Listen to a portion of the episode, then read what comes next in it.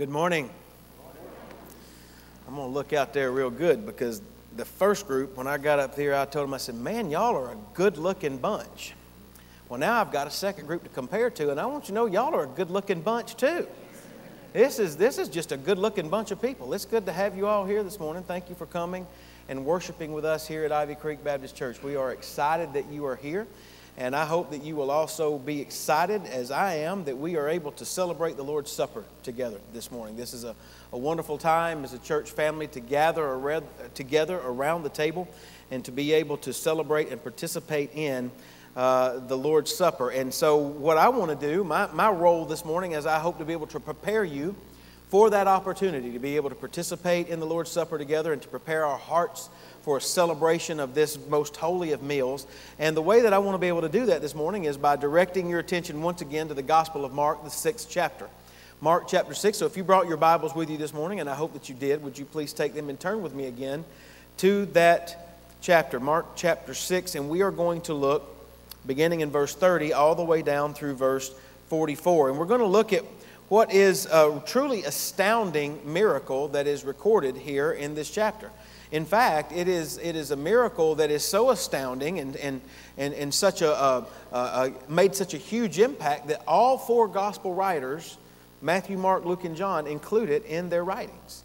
And, and that is the only miracle that all four gospel writers include in their writings, save for the resurrection of the Lord Jesus. And so that in and of itself tells us that this is a very important passage of Scripture.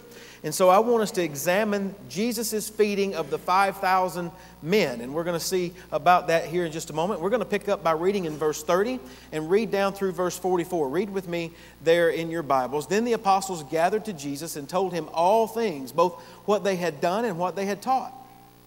And he said to them, Come aside by yourselves to a deserted place and rest a while.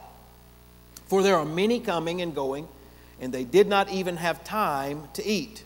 So they departed to a deserted place in the boat by themselves. But the multitudes saw them departing, and many knew him and ran there on foot from all the cities. They arrived before them and came together to him. Jesus, when he came out, saw a great multitude and was moved with compassion for them because they were like sheep not having a shepherd. So he began to teach them many things. And when the day was now far spent, his disciples came to him and said, This is a deserted place, and already the hour is late. Send them away that they may go into the surrounding country and villages and buy themselves bread, for they have nothing to eat.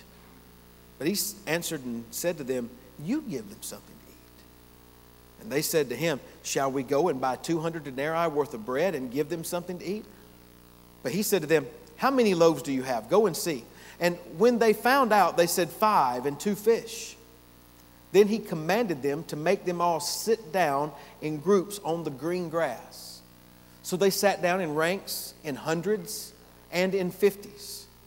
And when he had taken the five loaves and the two fish, he looked up to heaven, blessed and broke the loaves, and gave them to the disciples to set before them. And the two fish he divided among them all.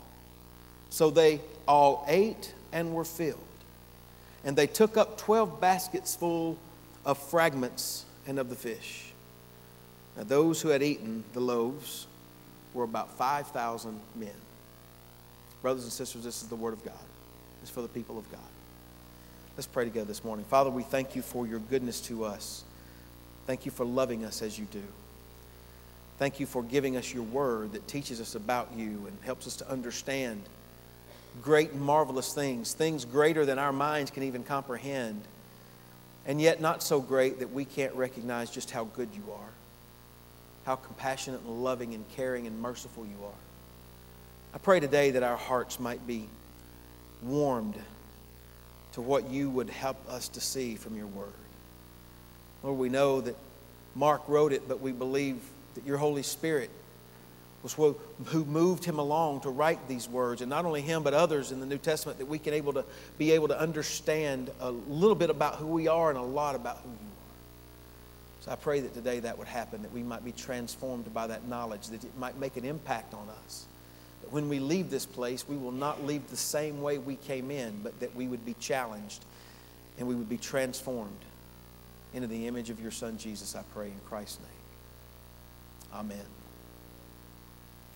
As I, uh, I mentioned in my introduction, I believe that if we properly understand this passage that I've just read for you this morning, I believe that it will, it will go a great deal toward preparing our hearts to be able to receive the Lord's Supper today. In fact, as one writer has put it, the feeding of the 5,000 actually points to a greater spiritual revelation than is apparent at first sight. You see, in other words, the significance of this miracle is not simply in the fact that, that thousands were fed miraculously. Rather, the feeding of the thousands actually teaches us some things about Jesus. And that's really what's important about this passage. William Lane agrees with that writing. He, he says that the account of the feeding of the 5,000 possesses a particular significance in the framework of Mark's gospel. It, its elaborate introduction, the extended dialogue with the disciples, as well as the subsequent references to this occasion, shows that the evangelist regarded this event as crucial for understanding the divinity of Jesus. Now, I want you to know there are many details in this passage that that we could draw our attention to this morning. In fact, I would just say this to you. Oftentimes, one of the hardest parts about creating a sermon is not figuring out what to say, it's figuring out what to leave out. It's figuring out where you have to cut because there's just such amount of time. And, and so, to be able to really dive into this passage, we could delve into it and spend a tremendous amount of time. But we don't have that kind of time this morning. Therefore, I want to point you to the three main points that I want you to get from this passage with regard to Jesus. Three things that I think are very important for us to note from what this passage teaches us about Jesus. The first one I've included for you on your outline, and it is this The Lord Jesus is a compassionate shepherd to lost sheep. He is a compassionate shepherd to lost sheep. Note with me that, that Jesus begins this passage, Jesus, Mark begins this passage by telling us that Jesus calls his disciples to come away with him, to, to, to go to a place of rest, according to verse 31. And what we learn is, is, that, is that the disciples were, were ministering to others. They were giving to others and serving others to such a degree that they didn't even have time to stop and to nourish themselves. They didn't even have an opportunity to even stop and eat. And so Jesus recognized that they were beginning to run on empty. And he says, Come with me. Get in the boat with me and let's go to a deserted place. Let's go to a desolate place. In other words, let's go somewhere where there's not all these people around us so that you can take time to rest. But as soon as they get in the boat, it says that the multitudes who were gathered by them on the shore began to watch the boat as it was sailing, and they hadn't planned to go very far, so they were not so far out of sight that the people on the shore couldn't see them. And so the multitudes just start running down the shore, tracking the boat. They said, Well, wherever he's going, that's where we're going to go. We'll go with him. To the degree that they, along with many others from the villages near the shore, when Jesus and his disciples finally landed on the shoreline, there was more people probably there than there had been at their departure place. I like the way that John MacArthur writes. He says, When Jesus and his disciples reached their destination, the ubiquitous, swarming crowd was already there waiting. Now, I can just imagine what the disciples felt at this point. They're probably frustrated. They're thinking, man, we were going to get away for vacation. We were going to have a little R&R. We were going to have just a little time to take a deep breath. But now this crowd is here, and suddenly we're not going to have that opportunity anymore. But listen, if the disciples were frustrated, notice, notice that Jesus was not. Consider this. Jesus has desired for there to be a time of rest for him and for his disciples. Therefore, seeing this large crowd, he could have sent the multitude away. He, he could have just ignored them, ignored their needs. He could have gotten back on the boat and told his disciples, let's sail someplace else where they can't get to us. Jesus could have done all of those things, but Jesus did none of those things. And the reason why is because that's not who Jesus is. Notice, the Lord is not someone who sends people away, He's not someone who ignores people in need. He's not someone who ignores and turns his back on people and walks off. It's not who Christ is.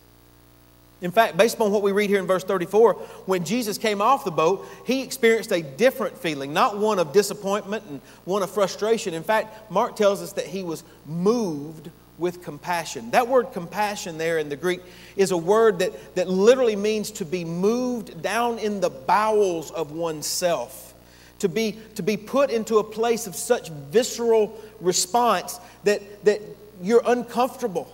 It hurts. Well, Jesus felt that, that pain down deep in the pit of his stomach when he noticed these people. And, the, and Mark tells us why. When he saw them, he was moved with compassion because they were like sheep not having a shepherd. Jesus had genuine concern for these people because, spiritually speaking, they were wandering as lost sheep without a shepherd for their souls. When he saw them, he saw thousands of shepherdless sheep who were defenseless, who who were lost, sheep who were unable to feed themselves and care for themselves. As a consequence, Mark tells us that Jesus was moved with compassion. He felt a deep and moving concern in the pit of his stomach. I wonder this morning if you recognize that Jesus has that same compassion for you. The Bible says that all of us are just like those sheep. All of us are like sheep who have gone astray. Every one of us has turned to our own way. What that literally means is that all of us have left the fold. All of us have taken our own steps to our own directions, and we have turned our backs on God, and we've turned our backs on God's way. That is what the Bible calls sin. And the Bible says that every single one of us fit into that category. All of us are sinners. All of us are just like these lost sheep without a shepherd. We're vulnerable. We're helpless. We're hungry. We are hopelessly lost on our own. It is our own sin that has put every single one of us into that category. Friends, I want you to understand this. On the authority of God's Word, there is not one of us, not one, who can look around us and because of our social status, or because of our upbringing, or because of our skin color, or because of our ethnicity, there is not one of us that can say that we are better than anybody else. Such views are in clear opposition to the message of the Bible. The scriptures the scriptures place every one of us in the same category. And that is because of our sinful natures, we are hopelessly and helplessly lost sheep. And therefore, the Bible tells us that there is no room for pride and no room for any of us to exalt ourselves over anyone else. Now, understand this. The Lord, seeing us in that state, He could have he could have sent us away. He could have ignored us. He could have rightly turned his back and walked away from us. After all, we were the ones who sinned. That's not what he did. Why? Because he's a compassionate God. God is a compassionate God. He's merciful. He's slow to anger. He's abounding in loving kindness. And that is certainly the way that we see Jesus respond to this multitude of people who are waiting for him on the shoreline. And listen, friend, whether you realize it or not, that is the way that he has responded to you. As Kent Hughes has written, regardless of whether you are a believer or not, if you cannot imagine that Jesus has tender compassion for you, you simply just do not know what he is like. As we prepare our hearts for observing the Lord's Supper this morning, it's imperative that we recognize that fact. We recognize this about the Lord Jesus that he is a compassionate shepherd to lost sheep just like us. Notice what happens next, though. In his compassion for them, Jesus begins to teach the multitudes. He begins to touch them. He begins to, to minister among them just as he had done countless other times thus far in his ministry. But he begins doing it for so long that the sun starts to set. I like the way that Mark puts it. He says, The day was now far spent. What that, what that means is, is that the shadows had started getting long. And as the shadows got longer because the sun was setting, the anxiety of the disciples got greater. Because they're looking out and they see this great big crowd of people. And remember, they had traveled to a deserted place, a desolate place, a place where there was not resources. And as they looked out on this crowd, they're going, What in the world are these people going to do? We have nothing to feed them. They have no food. We have no food here to give them. There's no place even if, to go and buy food. What are we going to do? And so, beginning there in verses 34 and 30, excuse me, 35 and 36, they go to Jesus and says, Look, we got a problem. And the problem is this we're in a deserted place and the hour's getting late. And so they come up with their own solution. Here's how we can fix the problem. Verse 36 Send the multitude away, they say, that they may go into the surrounding country and villages and buy themselves bread, for they have nothing to eat. That was their desire, that was their way of fixing the problem. But notice what Jesus says. Jesus looks at his disciples and says, huh, You give them something to eat. Well, how am I supposed to do that? How am I supposed to do that, Jesus? Now, the disciples' response to what Jesus tells them to do there really tells us just how massive this multitude of people was. You know, if we can really get our minds around just how many people there were here to feed. And then it also tells us not how big the problem was, but it tells them how small their faith is by their response. Notice, notice what they say. They said, and they said to him, Shall we go and buy 200 denarii worth of bread and give them something to eat? That wasn't a legitimate question, by the way. That was a question that was dripping with sarcasm. A denarius was what was paid a worker for one day's wage. So a laborer would, would work and would typically be given one denarius for a day's worth of labor. So this is, this is effectively saying, would 200 days worth of labor, or, or maybe we might say, would eight months worth of salary, if we had that, would we even be able to go find food? If we cross reference what we read here to what is written in John's Gospel, the sixth chapter, John 6, John reveals to us that it's Philip who takes this information. And he says, Man, 200 denarius worth of food, that's not even enough. If we had any to go buy, there wouldn't be enough bread there for everybody here to even get a taste of it. Now, what that tells us is, is that Philip was saying that the amount of money, that eight months' salary, wouldn't even be enough. From, from Philip's perspective, the situation was impossible, it was hopeless. Mark tells us that he, tell, he asked his disciples, Well, tell me, how many loaves do you have? Won't you go find out? Now, again, if we cross reference to John 6, we find out that it was, it was Andrew, Peter's brother, who came back and says, Hey, I found a little boy, I found a lad. And he's got his lunch with him. And it's, and it's five barley cakes and, and two pickled fish. Wouldn't you have loved to have been that boy that day when he got that lunch given to him? It was a, it was a, a, a, a pauper's lunch, but it was all that they found. Now, when they come back, Andrew says, even though we found that, he adds this. He says, but what is that among so many? You see, Andrew was thinking the exact same thing. We found something, but it's not going to fix what problem we've got here. It's not going to be enough to do any good. Here again, we need to focus on what this text reveals to us about Jesus.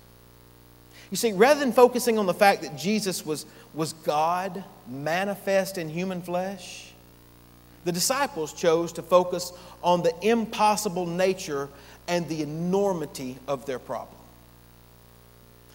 The massive crowd, coupled with the threat of hunger, had caused them to somehow forget that the Son of God was standing right there in their midst. Mark tells us that the crowd being hungry and then the disciples at a standstill, Jesus then steps in and takes charge of the situation. And then in verse 41, he tells us that Jesus took those five little loaves, which were probably about the size of a biscuit. He took those little loaves and then he blessed them and broke the loaves and gave them to the disciples to set before the people, and the two fish he divided among them all as well. Now, it's right here that we learn the second thing that this text teaches us about Jesus that I don't want you to miss. You see, not only, not only is he a compassionate shepherd to lost sheep, but notice the second point on your outline. The second point is this the Lord Jesus provides for our every need through his limitless power. He provides for our every need through His limitless power. Our Lord's limitless power is made clear to us through the fact that once He began giving this bread to the, and fish to His disciples, He continued giving it. In fact, the word there in Greek that's the verb translated gave is in the imperfect tense. And the imperfect tense implies a repeated and continuous action. So when he began giving the bread, he gave it again. And when he gave it, he gave more. And when he broke it, he gave more. He gave more. And this is the, what the scene begins to show. As the disciples held out their hands and took the bread and the fish from Jesus, they went out and began to deliver it to all of these people who were divided out into groups of 50 and 100, which, by the way, is how we can know that they knew there was at least 5,000 men there because they had set them out in orderly fashion so they could be counted. And they began to take this bread and this fish and deliver it, and then their hands were empty, and they would go back, and the master would put more in it. And then they would go out and give it, and their hands would be empty, and they'd go back, and Jesus would give them more. He gave, and He gave, and He gave. And that points us to the miraculous nature Jesus always provides for our needs. He never runs out of a supply. I like what Alexander Maclaren has said. He says the pieces grew under the master's touch, and the disciples always found his hands full when they came back with their own empty. Here's what that tells us a God that can do that can do anything. Think about this. If he can multiply the molecular structure of barley cakes and pickled fish, then surely, with the same creation power, he can create within us a clean heart. He can, he can create in us a new heart a heart that is of flesh and not of stone. Friend, He can give us new life. Because we are lost sheep, because we are hungry and hopeless and helpless, what the greatest need that you and I have is to recognize that what we need is what Christ can offer us. The greatest need we have is that He will create new life within us. That's the creative power that the apostle Paul refers to in 2 Corinthians 5:17. He says, "Therefore if anyone is is in Christ, listen, he is a new creation. The old has passed away and behold the new has come. That is the creative power of what the Lord Jesus does when he brings life to us, when he saves us from our sins. And it's exactly what this miracle points to. What it tells us is that nothing is impossible, not physically, not spiritually, with Jesus Christ. So, this passage reveals to us that Jesus is a compassionate shepherd to lost sheep. It secondly tells us that Jesus provides for our every need through his limitless power. And then finally, I want you to notice this as we prepare to observe the Lord's Supper this morning, and that is the third point the Lord Jesus fully satisfies our hungering hearts.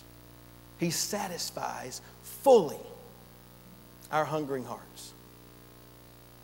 Verse 42 says it this way He says, They all ate and were filled.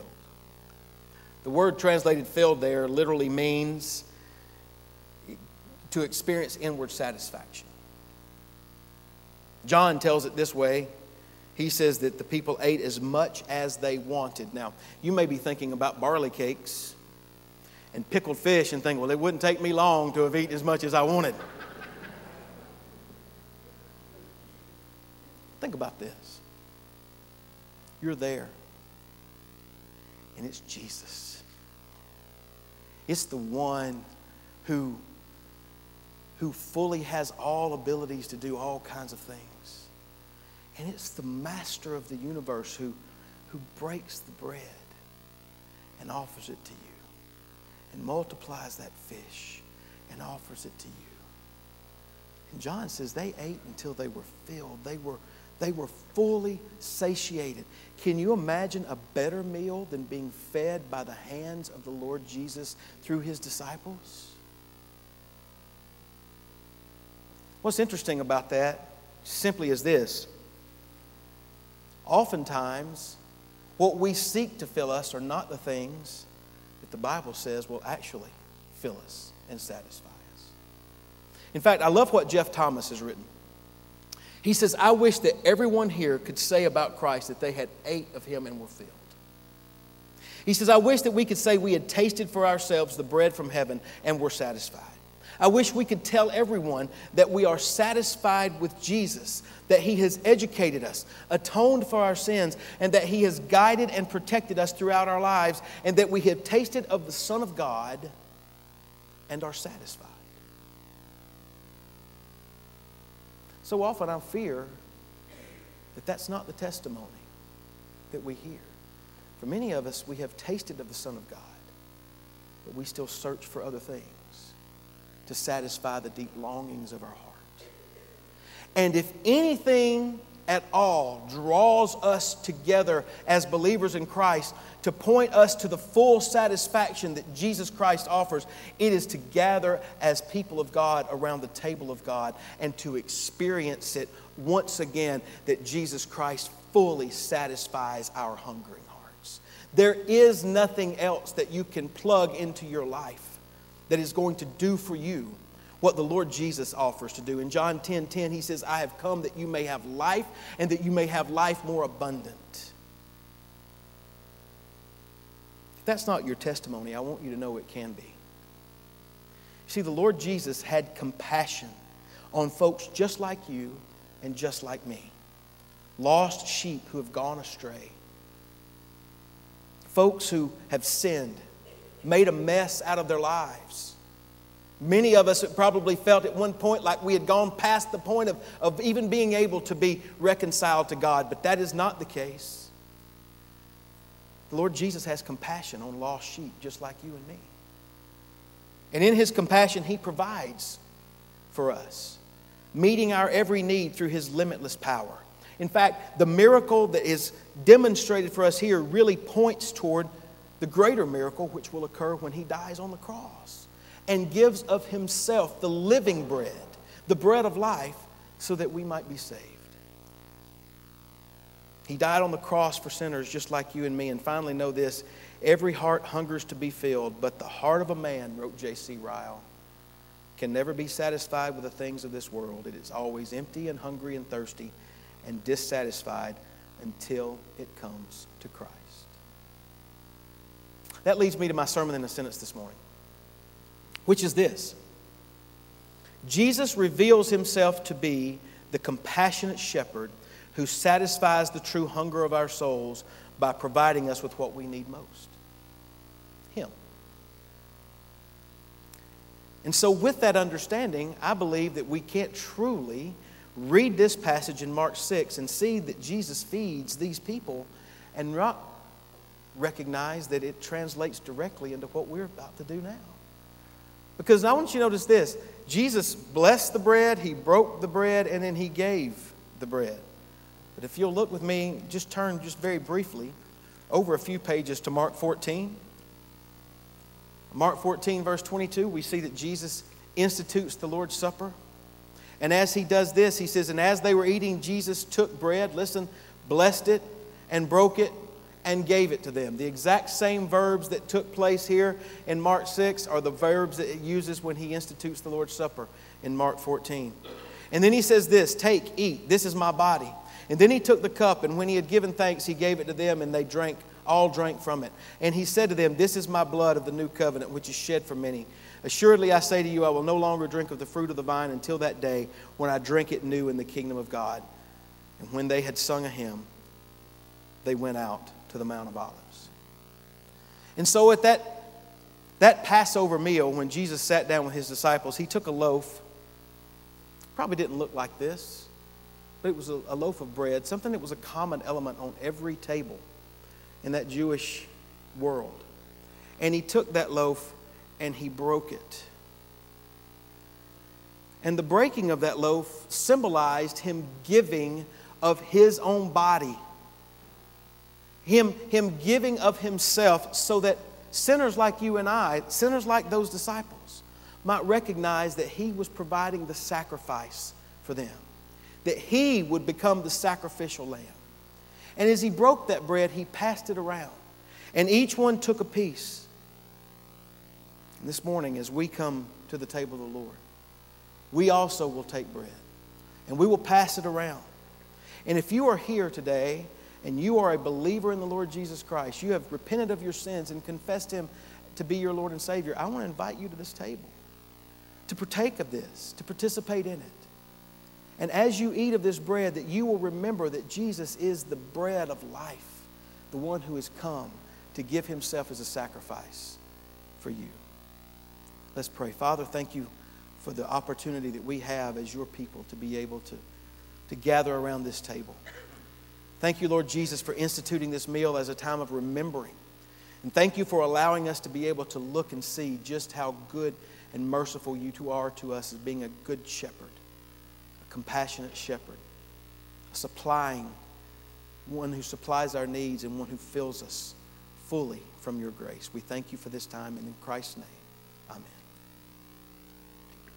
amen.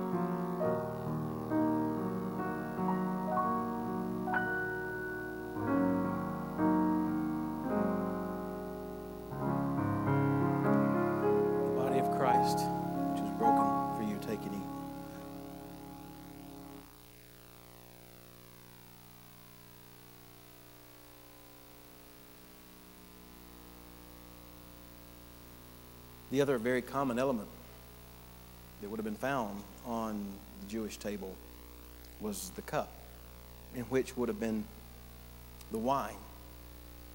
And it probably wouldn't have been in a cup like this one, a chalice, but it would have been in a cup of some kind. It would have been a, a common cup, a cup that would have been shared and passed around the table. And each time that those disciples would have had an opportunity to look down in that cup, they would have seen the red color of that wine.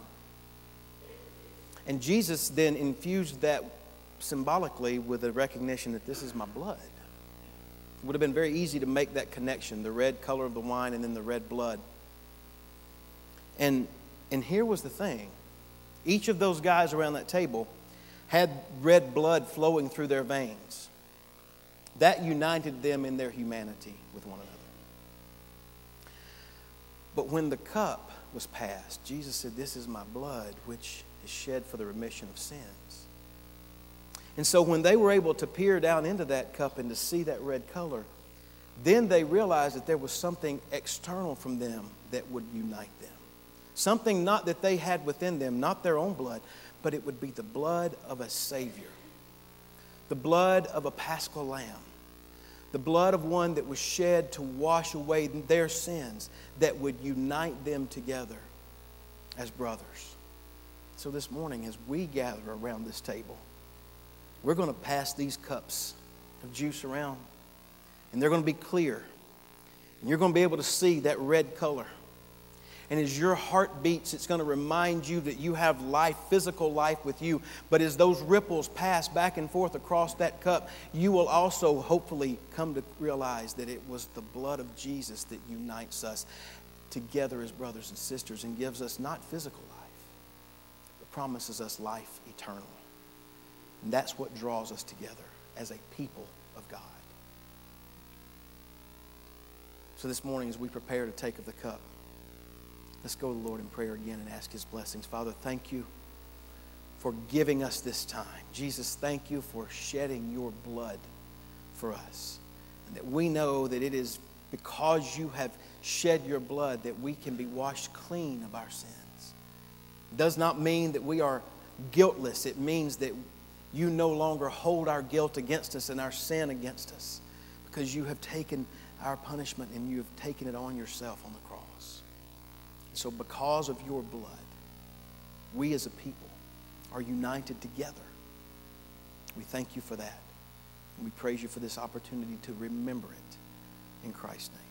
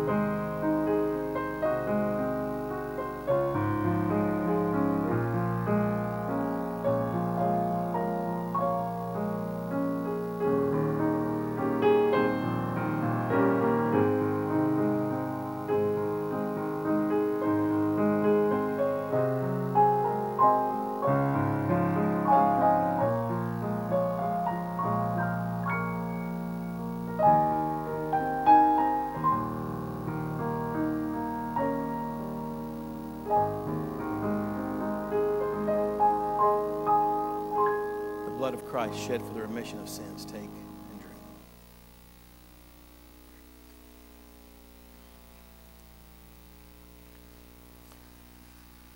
So, as we also read there in Mark 14, it said that after they had taken that meal together, that Jesus' disciples went out and they sang a hymn.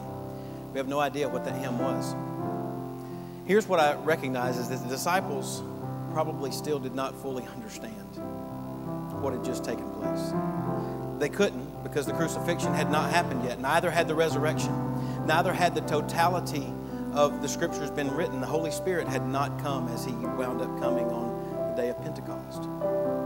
Brothers and sisters, all of that has happened now. We have the full revelation of God's Word. The Holy Spirit has come that testifies to the truthfulness of God's Word. And we know that because of his death, because of his burial, and because of his resurrection, that we truly do have life, life that fully satisfies us. He has provided everything that we need through his, through his sacrifice.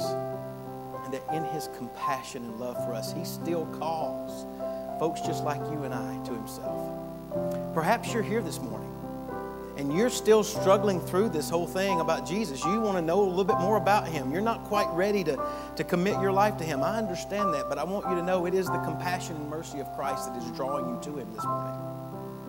And I want you to know I'd be happy to pray with you. So with Pastor Ted, so with Pastor Dave.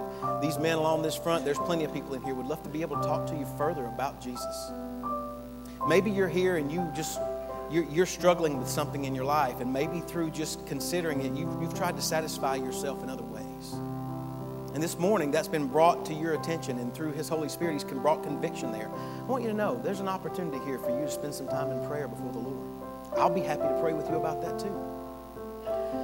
However, the Spirit of God is leading you this morning, I invite you to come. There are those who are here that we've met with who are desiring to join the church. This is a perfect opportunity for you to.